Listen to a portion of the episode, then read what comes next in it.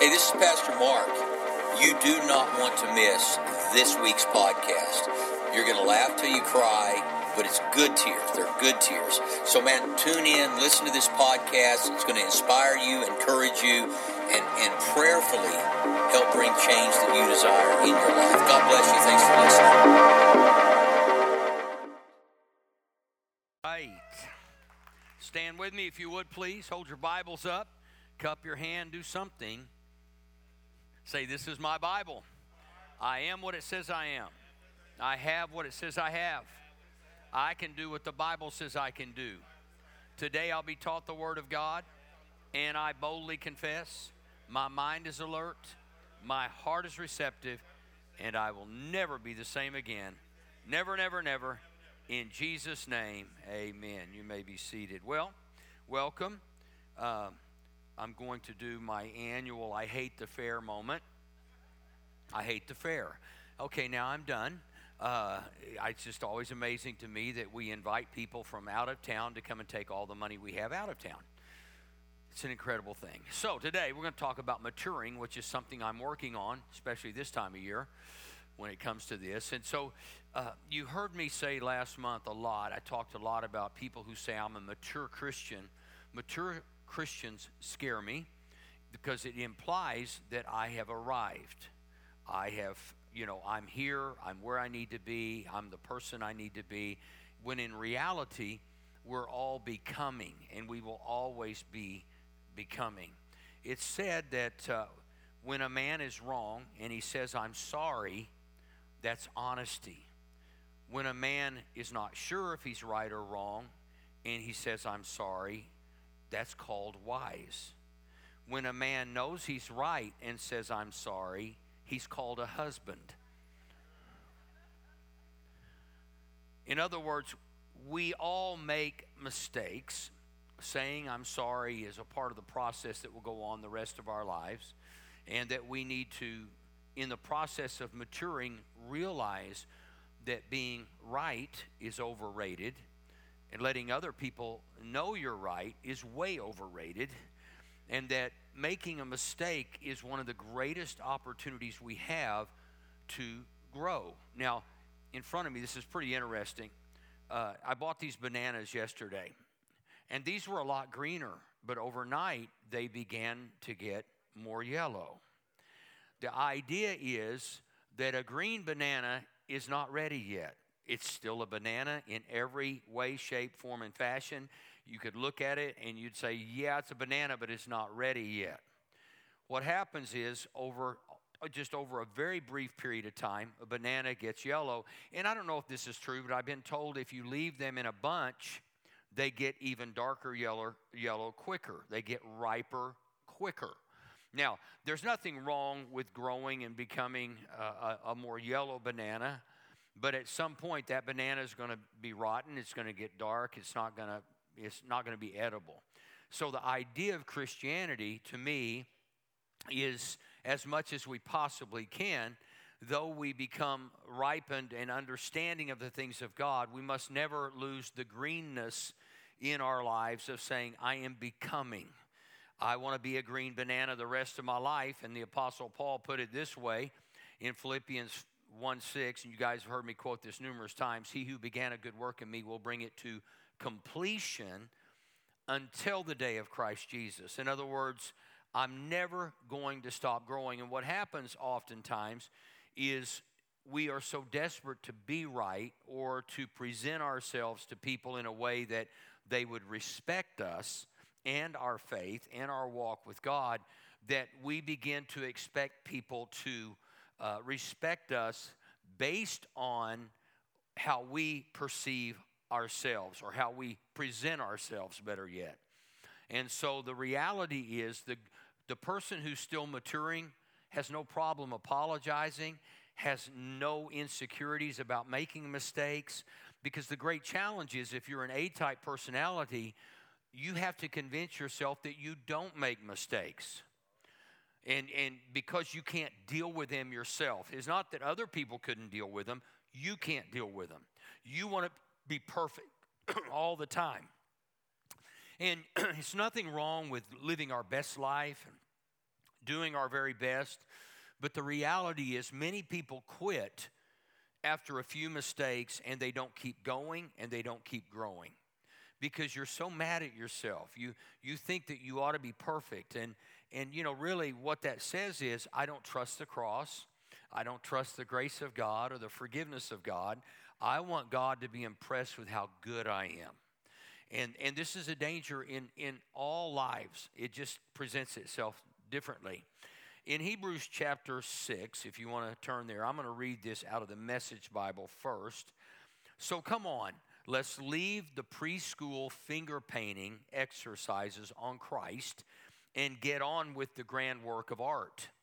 Grow up in Christ. The basic foundational truths are in place. Saying, in other words, you don't have to really, you're, you're not looking constantly at the basic things that, basic doctrines of Christianity, such as um, it says, turning your back on salvation by self help and turning in trust toward God, basic, baptismal instructions, laying on of hands, resurrection of the dead, eternal judgment, God helping us, we'll stay true to all that. But there's so much more. Let's get on with it.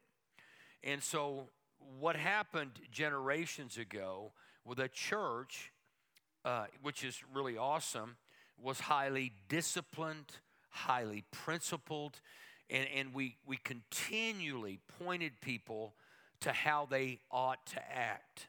And there's nothing wrong with that. The downside to that is is we never taught people what to do when they didn't live up to how they thought they should act. The disciplines and the principles are necessary, but we have to go on in our growth process to help all of us understand that God knew that we would make mistakes, that we would sin, or He wouldn't have sent Christ. He sent Christ knowing that we would be an ongoing work until the day that we die. I've heard more people over the years of ministry that I, have served ministry say, I, I, just, I can't do it. I, I, I keep trying. I, I, go to church, I, but I, I still mess up. I still do things I don't want to do. Apostle Paul had the same problem. And, and so as a result, uh, they, they've given up because nobody took them to the next level saying, these are foundational truths. Let me read it out of the NIV. Therefore, let us leave the elementary teachings about Christ and go on to maturity, not laying again the foundation of repentance from acts that lead to death and faith of faith in God. And it says instruction about baptisms, the laying on of hands, the resurrection of the dead, and eternal judgment. And God permitting, we'll do so. In other words, these are foundational truths, and many people never move beyond them. They're constantly trying to figure out whether they're saved or not saved. I don't know. When I first got saved, I prayed every night that I'd be saved because I didn't understand those are foundational principles that God said, if you call on the name of the Lord, you'll be saved. I'll never leave you, I'll never forsake you. Religion says if I tell people that, they will continue to be stupid. I don't have to tell people that. They're going to continue to be stupid anyway. Because that's our nature. We have a fallen nature. And it's not a it's not a free pass to keep sinning. It's just that we understand I am saved, I'm going to heaven, but I'm going to live a life of hell on earth. God says, I want you to move beyond that. I want you to go into the process of maturing so that the things that are hurting you and hurting others no longer hurt you and hurt others because you understand you're saved, but now I have more for you in this life than you could imagine. Jesus, I've come you might have life and have it more abundantly. The challenge really I wish I could tell you going to heaven was really difficult, but according to what I read in the Bible, going to heaven's not the hard part. Getting heaven to be exercised in our life is the difficult part of, of obeying God because we want to, not because we have to. Many people obey God, they think they have to in order to go to heaven. No, you need to in order to get heaven to earth, be it done on earth as it is in heaven. And so the challenge here is in the maturing process that, that we have to be willing to acknowledge when we are not doing the things we should be doing in order to receive the things we should be receiving. It's the principle of sowing and reaping. It not only works in finances, it works in relationships. If you want somebody to be nice to you, be nice to them. Oftentimes in relationship, we look at somebody and say, Well, this is how you treat me. I'm going to treat you the same way to show you how you're treating me. And if I show you how you're treating me, you'll stop treating me that way. No, no. You will both keep treating each other that way, and it works against both of you. Instead of one person saying, You may treat me that way, but I'm not going to treat you that way. And this is a hard task, trust me, because there are all of us have blind spots. And sometimes when people talk to you in a certain way, they're snappy, uh, they, they, they give no fluff to what they're about to say, and, and before you know it, and, and they don't even realize they're doing it. Now, there's, I'm helping some marriages right now. Your spouse doesn't even realize that they're talking to you that way, so what you say is, the next time they do something stupid, you talk to them the same way, and they go, Don't talk to me that way. I'm That's the way you talk to me. No, it's not the way I talk to you. But if you start talking to them the way you want to be talked to, there's a good chance they'll start talking to you the way you're talking to them. Come on, somebody, that right there. I just saved you like $150 counseling hour. Because everything in me, when somebody talks to me a certain way, I thought, well, what goes around comes around, Jack. That's our human nature. But according to scripture, we're not to do that. Now, Romans 3:23, a scripture you're all familiar with. Yes, all have sinned, all fall short of God's glorious ideal. So, therein lies the hope for all of us. We all fall short of, of the ideal that God has for us. Now, out of one translation, Philippians 1 6, I like how this reads God is the one who began this good work in you and I am certain that he won't stop before it is complete on the day of Christ Jesus' return. So now, when I talk about uh, not being a mature Christian, I mean don't be a mature Christian. Because the minute you become a mature Christian, you have arrived and probably will stop growing.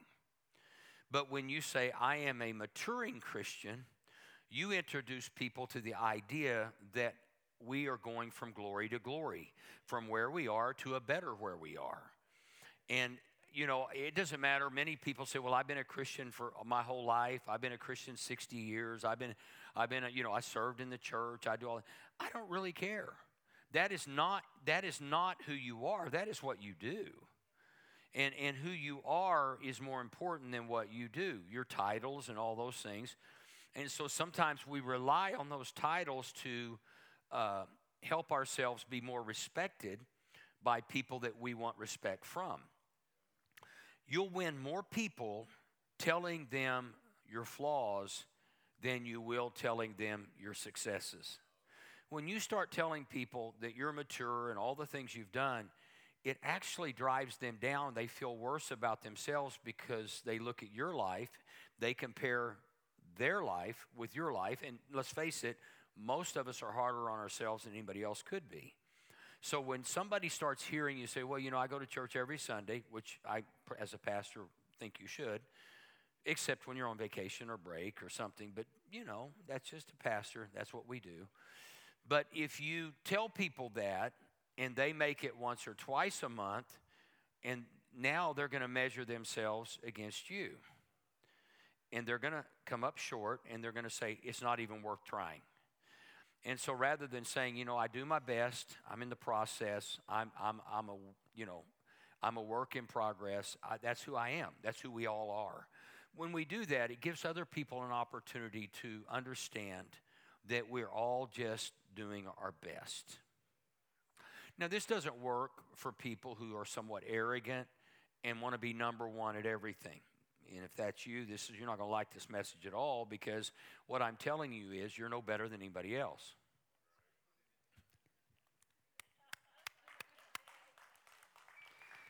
I'm no better than anybody else. Just because I'm a preacher doesn't mean a squat thing when we get ready to go to heaven. This is just what I'm called to do. This is my position in life. And, and I am a work in progress. Ask my wife.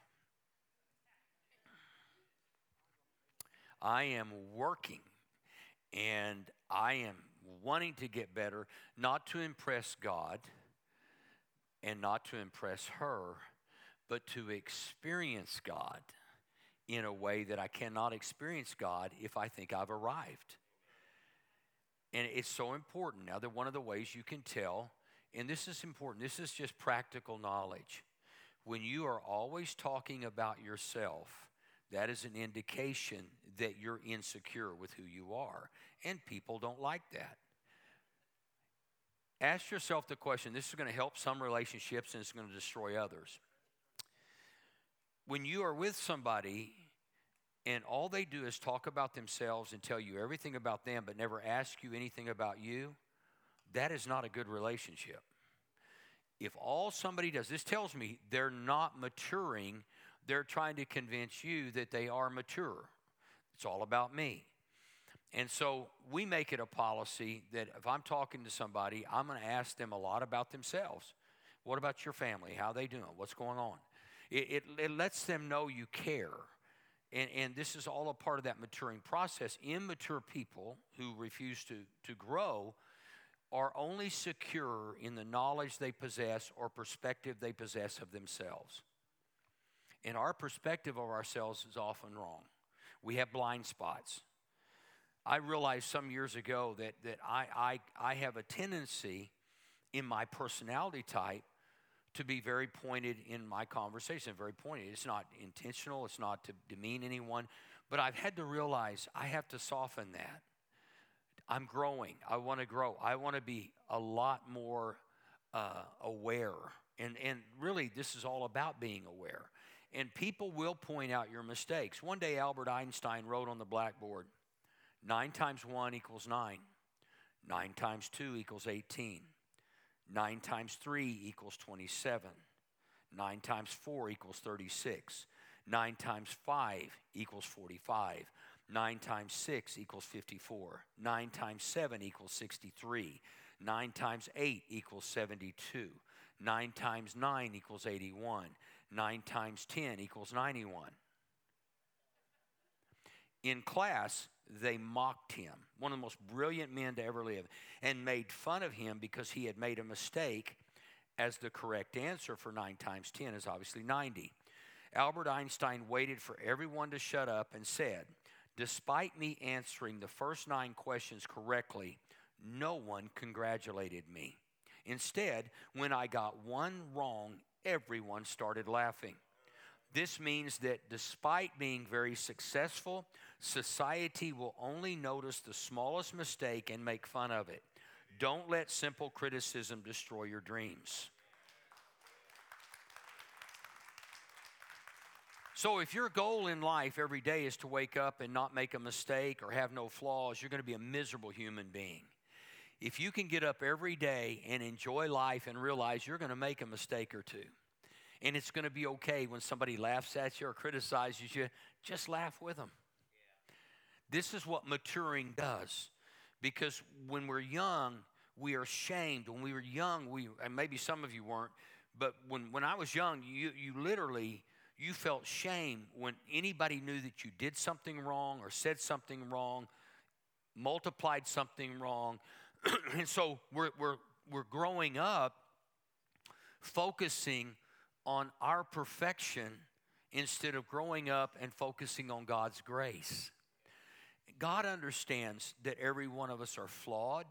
It doesn't matter, the smartest human being on earth can make a mistake. And when he makes a mistake or she makes a mistake, people are quick to point it out. And that is a sad tragedy. You know, how many times do we look and, and I try to do this in restaurants, wherever, just to be very complimentary or find something the server did right, even if everything went wrong. I don't tip based on how they treated me. I tip because it's the right thing to do. You say, well, they don't deserve it. You know what? They know they don't deserve it. But when you do something right and they're doing something wrong, trust me, the right will stand out. I hear people say, Well, I'm not tipping them. They were a sorry server. And they will stay a sorry, sorry server until somebody like you helps them believe they don't have to be sorry. Now, I just irritated a few people. By the way, those of you watching online right now, type your name, tell us where you're watching from. Would you do that for me right now? It just just put it in there because we're trying to figure out who you are. You can see me, but I can't see you. But the day's going to come, I can. And you'll have to get out of bed. All right, now, David Glass, the chief executive officer of the exceptionally well managed Walmart stores, when asked whom he most admired, responded Sam Walton, the founder of Walmart. He went on to note there's never been a day in his life since I've known him that he didn't improve in some way. We all look at Walmart. Walmarts are everywhere. I mean, they're in, you know, in the smallest towns everywhere. And, and we just kind of take it for granted, thinking, wow, this just happened.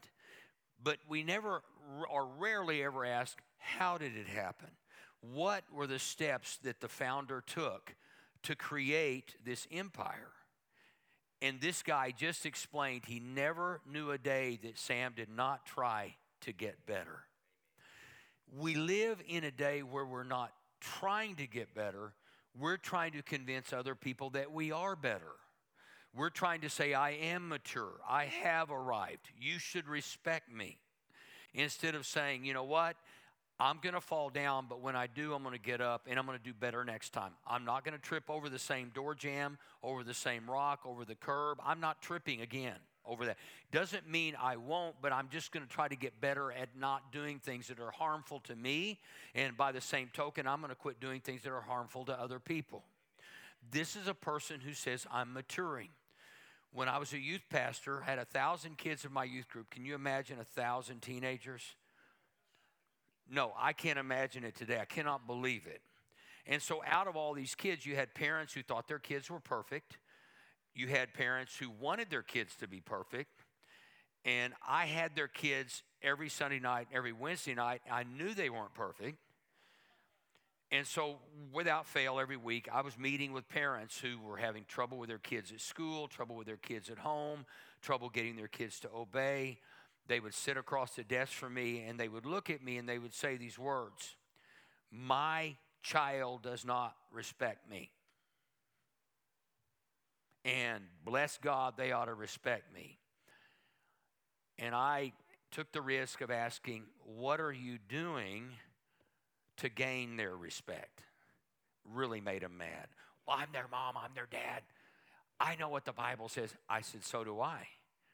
But if you don't show them your humanity, if, if you're just expecting them to march uh, according to the beat of your drum without telling them the song you're playing and why you're playing it, you're going to be in trouble because they don't understand.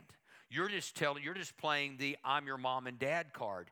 And I know what the Bible says, but I know what Jesus did. And he didn't come to earth and say, You will respect me. I'm the Son of God. Do you get it? He came and demonstrated the life and love of God, which created an immediate respect for most, and still to this day, thousands of years, thousands of years. People still, because of how he lived his life, he didn't mandate that respect. He showed us how to live a life that would draw people along with us as we were all growing in God. The greatest thing I would tell a parent today, the greatest thing you can do is look at your child and say, Mommy and Daddy make mistakes and I'm sorry. And, and that will start getting you the respect you desire from your children. But the minute you start telling them what to do and when they don't do it, you make sure they don't, you embarrass them, you shame them, they will never respect you. They will leave at 18, which is what some of you want. I want them to leave for the right reasons, not the wrong reasons. I, I want to show them how to get a job and how to work hard and how to make their own money and inspire them instead of shame them to get out of the house.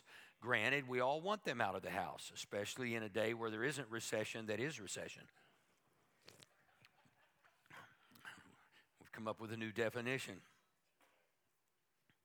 Maturity, according to one lady, is the ability to do a job whether or not you are supervised, to carry money without spending it, and to hear an injustice without wanting to get even. This is a sign of maturing. The ability to do, do a job without somebody looking over your shoulder, to do right without somebody mandating that you do right. You know, you can get by, and, and this is, I every now and then I have these issues. I, not every now and then, every day. You, you know, you can get on the turnpike and it says 75. That's the speed limit, that's set by the law. But we all know that you go 79 or 80, you're going to be fine, right?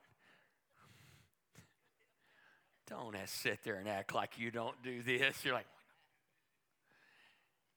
and and so we we all have this thing that adjusts and tweaks a little bit, and it's not that I want to get a ticket or I don't want to get a ticket. It's every now and then I go, but but it says 75 and my conscience begins to get me because I'm thinking, you know, I am I'm a Christian and and I probably should drive 75. Now I'm ruining some of your days right now. I know that. You're going to be conflicted the next time you get on a turnpike and go, it's okay, I can go 80, they won't pull me over. But the reality is, Every one of us have to live by our convictions. I won't judge you if you want to go 90, nor will I pay your ticket. But I have no judgment of you. That's between you and God. You're not going to go to hell going 90 in a 75 or a 60. Now, you may to go to heaven prematurely.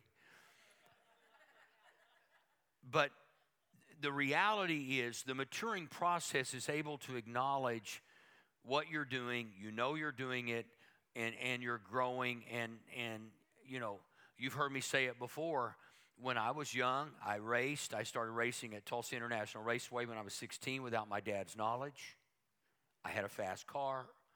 I paid for it. I did all those things. I liked driving fast. And whenever they started doing the school zone thing, because when I was a kid, there were no school flashing lights. Every kid just danced around the traffic. I mean, you know, I mean, it's, it's, a new day. I mean, we were expected as kids to grow up and know you don't run in front of a 4,000 pound vehicle. You just don't do that. Well, nowadays kids are freelancing, and so we had to put up lights and school zone 25 miles an hour. And when those first came out, I hated them. I thought this is so stupid. I lived, I survived with nothing but a crosswalk, and, and we were taught look both ways. Duh. Kids nowadays, nah, don't look both ways, just stroll, baby. And so I hated him. Now I, I stopped and, and went 25 and irritated from one side to the other and, and just, oh my, uh, uh, uh. until I had kids. And then my understanding changed that I no longer went 25 so I wouldn't get a ticket, I started going 25 because I knew some kid's life might be in danger. Understanding, maturing. We mature for different reasons. Some people say, Well, I'm mature, I go 25, but I hate it. You're really not mature, you're just afraid.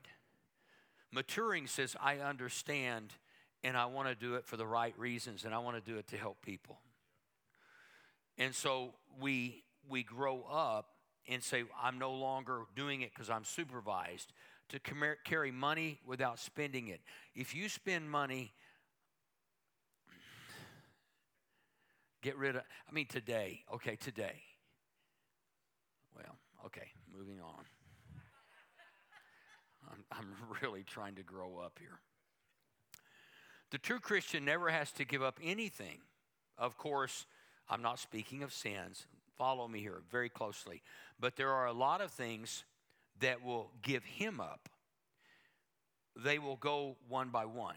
There will be no grief. It will be the way childish occupations are abandoned. I never had to give up playing with tops and marbles. I never had to come to the place where I said, Oh, I am a big boy now, and big boys shouldn't play marbles. So I will make a great effort to give up playing marbles.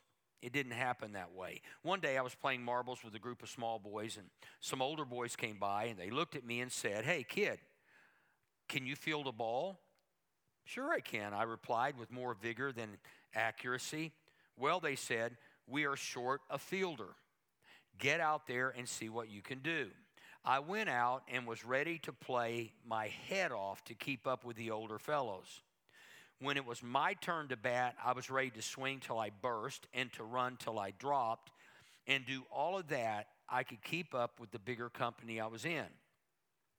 And when the game was over, and we older boys, as I then classed myself, walked down the street past the little fellows who were playing marbles. I did not go back to the marbles. I had graduated. I did not give up marbles marbles gave me up. You see, if you're eight years old and you had jeans from when you were six, you can't fit into those anymore. They give you up. As life goes on, we realize there will be other things that will move us away from the things that would keep us from growing up. And we need to realize that life is not about trying to prove to God that we're somebody or that we're all of that, and I don't do this anymore and I don't do that anymore. As you start growing in God and you follow the Word of God, there will be things that will give you up. You'll no longer want to do them. You will see yourself differently. You'll see yourself as a, a person that is growing closer to God, walking away from elementary things and childlike things. Now, some people never get here because their security is found in the way they've always lived life. You can pretty easily, if you really take the time, mark where you're at this year and then look at next year, how you might respond to something. My response to crises is totally different today than it would have been 20 years ago. And, and that confuses some A type people who even are my age who want me to really radically react to a wrong. And I just look and say, you know what, I'm going to give Jesus an opportunity to do something with this. But you need to do something now if I needed to, God would instruct me to do something now. But right now, I feel like as a maturing Christian, I need to give God more space. And when I do, He gives me more grace grace to help, grace to empower, grace to look the other way. You say, Well, I'll never look the other way. There are times in your life that you are not the judge and you are not the jury you're not even in the courtroom. And so we have to be cautious if we're maturing to realize God is in charge. A life, a maturing life submitted to Christ, is a life where growth causes things to not fit anymore. There are things you did when you were young just because everybody was doing them. There were things you did when you were young because you knew you were going to be criticized if you didn't. You were going to be mocked. You were going to be laughed at. And, and, and you couldn't handle that. And there are things that you need to do uh, to say no.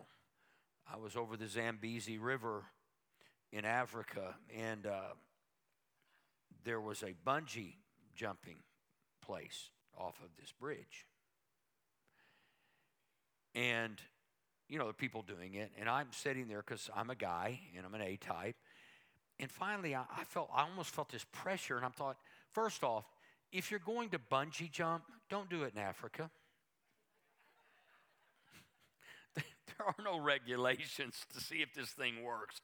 They're going to figure it out one day when it snaps and go, well, that's over.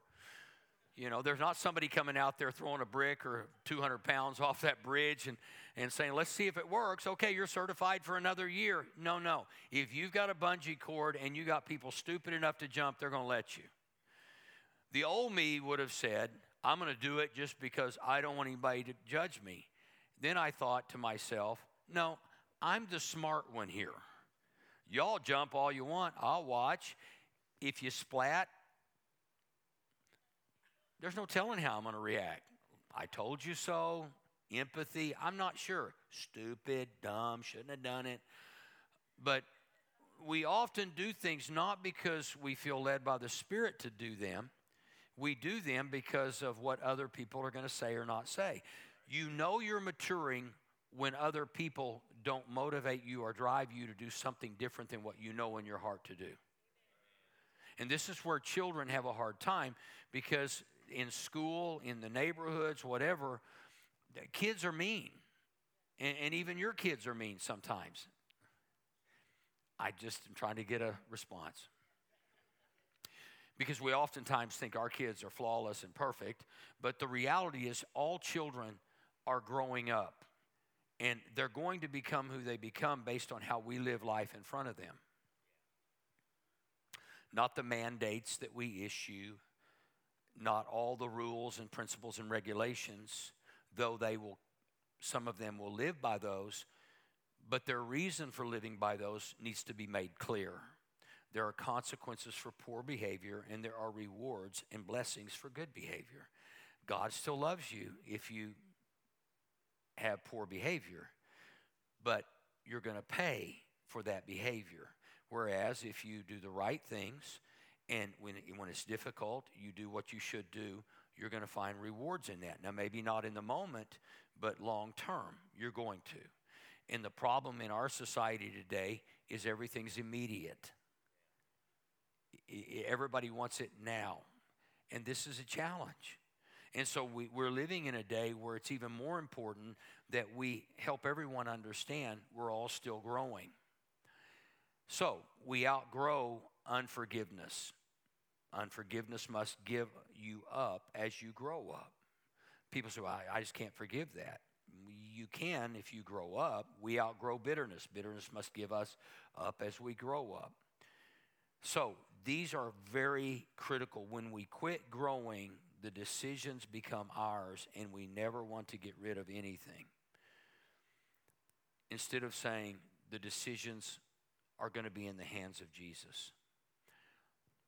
I think I could safely say, probably in this room, people watching online, there are people that you will never forget, not because they were a blessing to you, but because they were the opposite. They were mean, they were cruel. And the hardest thing to do is forgive somebody who has hurt you. But when you understand what Jesus did, he forgave you it should change everything if you are a maturing Christian. Because, quite frankly, I have done more in my life to Jesus than anybody has done to me. And yet, I am forgiven.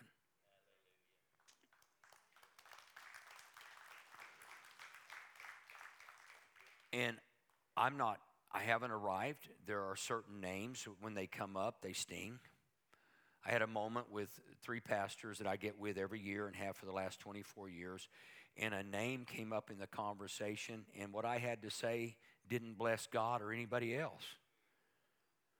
This person absolutely tried to destroy my life and really was quite successful. His name came up, and I said, if he was in this room right now, I would knock him out. This is your pastor.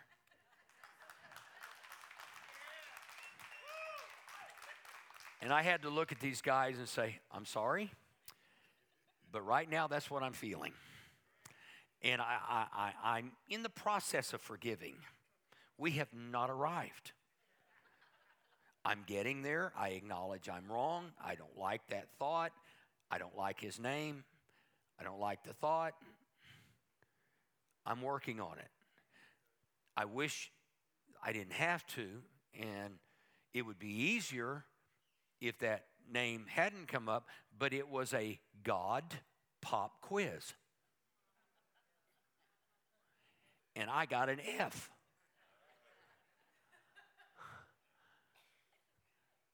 But guess what?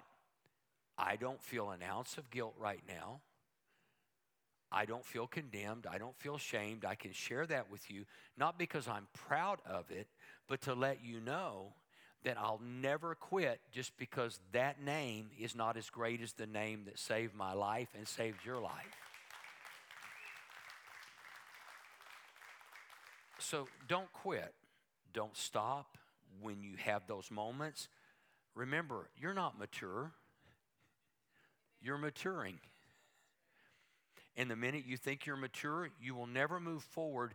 I am moving forward because I realize I'm not a mature Christian. I am a maturing Christian. I sure wish I was mature, but then again, I'd be rotten in about a day because that's what ripe bananas do. They rot quickly. And so I have to realize that I am on a journey. I'm going to do better. And honestly, I'm sure the day will come when I'll come face to face with this guy God help us all. And, and I know I won't do anything stupid, but my mind is going to be working the rest of my life to let things go. And, and that's what we do. And, and some of you are beating yourself up because you just can't seem to do it. You know what? That tells me that you have a heart. Your conscience is not seared because you still feel. That's a good thing. If you didn't feel anymore, that would concern me. But the fact that you know it's wrong, I know it's wrong, it encourages me to know I do care. I do know that these are feelings I don't want to have. And I am maturing to the point I am better now than I was seven years ago when I would have taken his head off.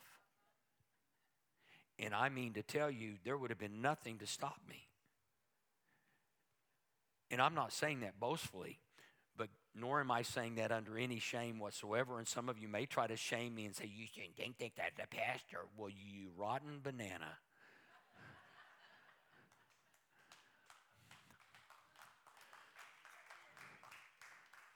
Again, all I'm trying to do is keep this thing called Christianity real. Because we have made Christianity this, this prize, you know, golden pot of gold at the end of a rainbow. And nobody has ever found that pot of gold because it doesn't exist. We will continue this journey until the day of Christ Jesus. When he comes, you will have issues in your mind, thoughts in your heart that are not glorifying to him. But you're not going to heaven because of your thoughts and your heart. You're going because your confession of faith in Christ. I can't do this without you, and I'm going to keep fighting the rest of my life to love you, obey you, care for you. I'm not spending the rest of my life trying to be perfect. I'm spending the rest of my life pursuing the perfection that you are, to live the life you want me to live. So, if you are a hardcore religious person, you hate me. If you're watching this as a religious person, please turn it off before, and don't tell anybody else to watch it because you'll destroy everybody because your friends are as religious as you. All right, now, yeah, because uh, again, I grew up in this religious thing. I, I, I just always trying to be perfect. And everybody reminded me when I wasn't because I never was. And they would continue to remind you. You are not even a Christian. How could have you ever heard that line? How can you be a Christian and act that way? The same way as you, knucklehead.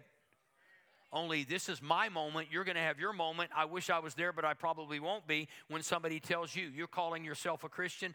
I am born again, sold out to God. I'm going to heaven. You're going to heaven if you are born again. You're not getting there because you were good or perfect. You're getting there because you acknowledged you weren't perfect.